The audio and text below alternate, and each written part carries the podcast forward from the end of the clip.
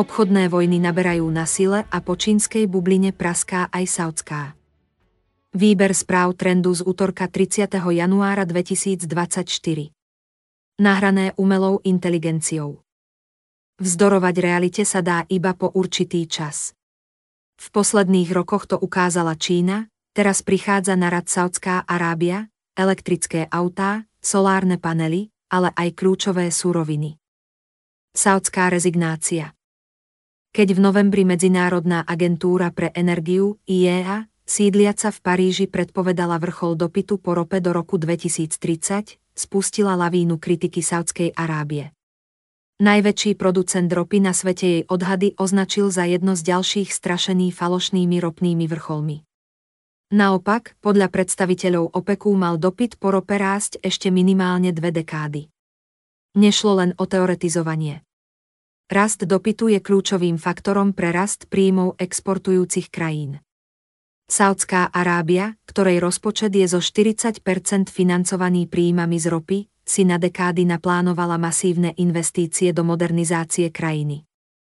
Avšak prostriedky plánované do nehnuteľností, petrochemického priemyslu či globálneho prepravného hubu sa rýchlo rozliali aj do neproduktívnych veľkolepých investícií, ako boli nákupy slávnych futbalistov, golfových licencií či podielov v herných firmách. Na to, aby skončil rozpočet krajiny na nule, Riad potreboval dosiahnuť cenu ropy na úrovni 108 dolárov za barel. Cena ropy sa však v minulom roku pohybovala o 25 dolárov nižšie. Následkom bol nielen fiškálny deficit, ale aj pokles ekonomického rastu. Podľa odhadov Medzinárodného menového fondu ekonomika Saudskej Arábie v roku 2023 klesla o 1,1%, podobne ako Argentína. Všetky ostatné krajiny G20, okrem malého poklesu Nemecka, pritom dosiahli slušný rast. Dôvodom nebola iba nízka cena ropy, ale aj pokračujúca politika produkčných škrtov, ktoré spôsobili, že krajina s kapacitou produkcie na úrovni 12 miliónov barelov denne vyťažila iba 9. Po mesiacoch zníženej produkcie sa Saudskej Arábii cenu ropy nepodarilo zvýšiť a jej finančná pozícia utrpela. Globálna ekonomická situácia nevyzerá ani v novom roku o moc lepšie. Podľa prognóz Medzinárodného menového fondu svetová ekonomika opäť narastie iba pod priemerným tempom o 3,1% s rizikom väčšieho poklesu. Keďže dopyt po rope sa nedvíha, krátkodobá aj dlhodobá fiškálna pozícia Saudskej Arábie sa zhoršuje. Krajina preto v útorok ohlásila, že ruší plány na navýšenie produkčnej kapacity na 13 miliónov barelov denne.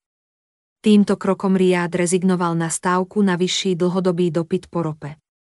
Prioritou sa stala ochrana aktuálnej fiškálnej pozície krajiny. Tu má zabezpečiť tretia najväčšia spoločnosť sveta na základe trhovej kapitalizácie, Saudi Aramco. Miesto ďalších investícií firma z 98% vlastnená štátom v posledných dvoch kvartáloch navýšila dividendy o 10 miliárd dolárov na takmer 30 miliárd dolárov. Do kariet Saudskej Arábie pritom v posledných mesiacoch hrá konflikt na Blízkom východe, ktorý pridáva k cene ropy prémiu. Ak nepríde k ďalšej eskalácii, Saudská Arábia bude mať čoraz väčší problém udržať nielen produkčné škrty, ale aj rozšafné fiškálne výdavky s neistým budúcim kašflovom. Isté je len to, že v útorok plány na veľkú ropnú expanziu Saudskej Arábie padli. Batériová vojna bez víťaza. Z americkej veľkolepej technologickej sedmičky zostala šestka. Tesla vypadla z klubu najatraktívnejších akcií sveta, keďže pre udržanie predajov radikálne znížila marže.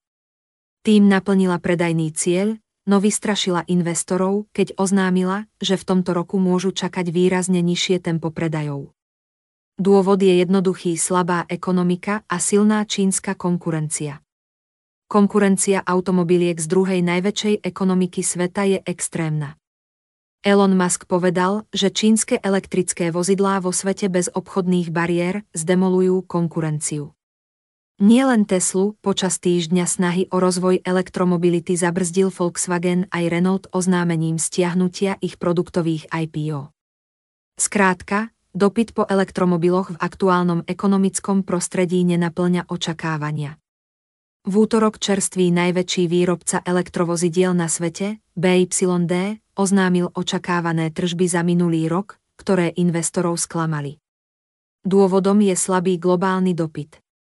Akcie spoločnosti reagovali poklesom o 4% a navýšili stratu z minulého roka vo výške 37%.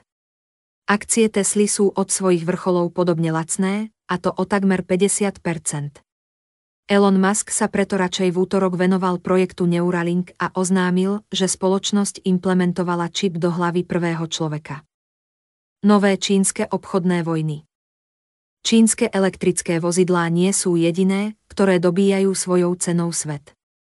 Nový čínsky export je okrem elektrických vozidiel postavený na dvoch ďalších pilieroch, lítiu a obnoviteľnej energii. To, čo majú všetky tri spoločné, je prudký pokles ich cien.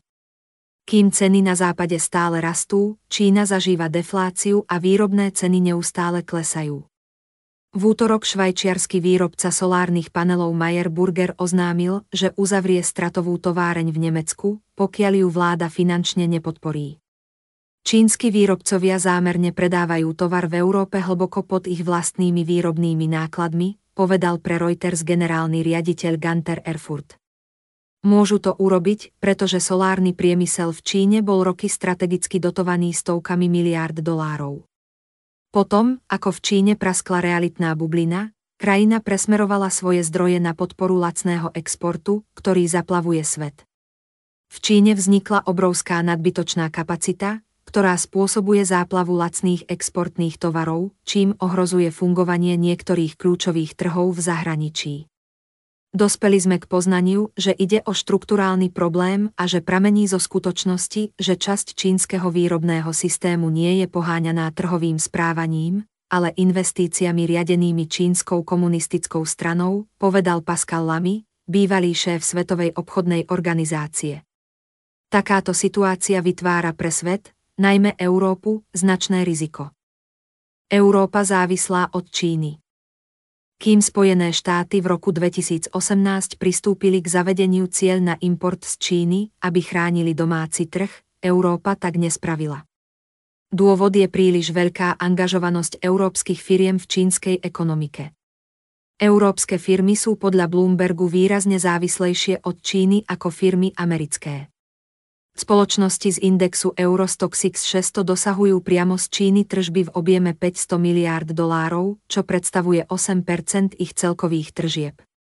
V prípade amerického indexu z AMP 500 ide o pomer na úrovni iba 2% Okrem priamých tržieb sú európske spoločnosti vystavené aj veľkým nepriamým rizikám spojeným s turistickým ruchom a investíciami do spoločných podnikov v Číne. V takomto prostredí prílišnej závislosti na Číne bude pre európskych politikov veľmi ťažké ochrániť domáce firmy pred záplavou lacných čínskych výrobkov. Indonézia kopíruje čínsku stratégiu. Začalo sa to mohutnými investíciami Číny do produkcie niklu v Indonézii. Kov, ktorý sa používa aj vo výrobe batérií, sa stal lákadlom pre čínskych investorov, ktorí v juhoázijskej krajine videli lacnú pracovnú silu, lacnú energiu a dostupné náleziská. Do baní a tovární v krajine investovali miliardy, kde pomocou moderných technológií dokázali vyrábať lacný nikel. Indonézia si rýchlo technológiu osvojila a teraz ním zaplavuje svet, na zdesenie západu. Krajina počas minulého roka zvýšila produkciu o 30% hoci cena niklu sa prepadla o 43% Trhový podiel tak zvýšila na 55% hoci v roku 2017 bola iba na úrovni 17% Je to darvinovský moment, povedal pre Financial Times jeden obchodník s niklom. Západné vlády musia buď dotovať stratové operácie, stimulovať nové nízkonákladové prevádzky v Indonézii a na iných miestach, alebo musia byť závislé od Číňanov. Obchodné vojny sa nekončia, naopak. Ich následky sa budú v najbližšej budúcnosti len zväčšovať.